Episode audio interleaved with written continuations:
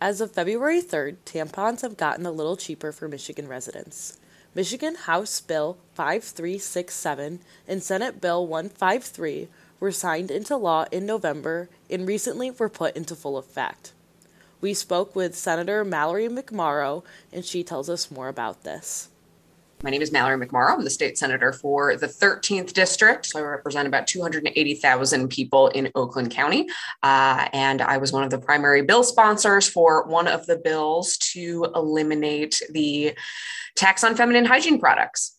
Up until recently, there has been a 6% sales tax on all menstrual products in the state of Michigan. Period products are a medical necessity for those who need them. I mean, fundamentally, this eliminates an unfair tax. I think that uh, it was something that stuck out in my mind. So I've been working since I was 12 years old, and me and all, both of my brothers worked at a grocery store at the same time together. So, you know, making minimum wage, I think I made 525 an hour. And I just remember the first time that we were working a shift and I had to buy a box of tampons and my brothers didn't, right? Or like the guys that I worked with. And that's when you're making 525, that's I worked an entire hour and had to spend that hour's paycheck on a box of tampons.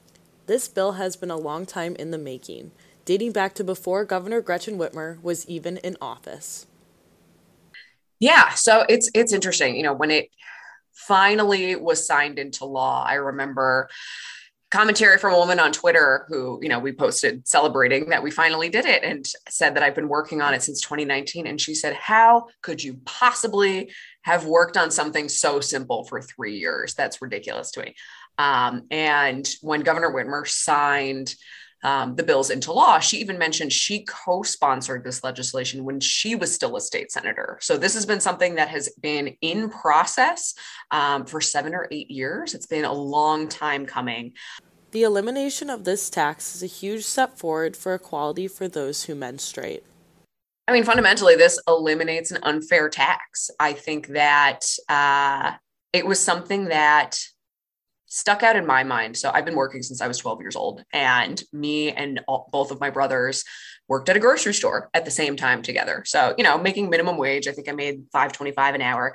And I just remember the first time that we were working a shift and I had to buy a box of tampons and my brothers didn't, right? Or like the guys that I worked with. And that's when you're making 525, that's I worked an entire hour and had to spend that hour's paycheck on a box of tampons. So, um, obviously, there's still a cost associated with tampons. This isn't going to radically change that, but it is one piece of all of the different ways that it is significantly harder for for women and those who menstruate um, who you know it, it just chips away over time. So is this going to solve everything? Of course not but it is the elimination of one tax that is just unfair. The way that we argued it this term especially trying to build bipartisan consensus is it's just an unfair tax. This is a tax that half of the population has to pay for a significant portion of their lifetimes that the other half does not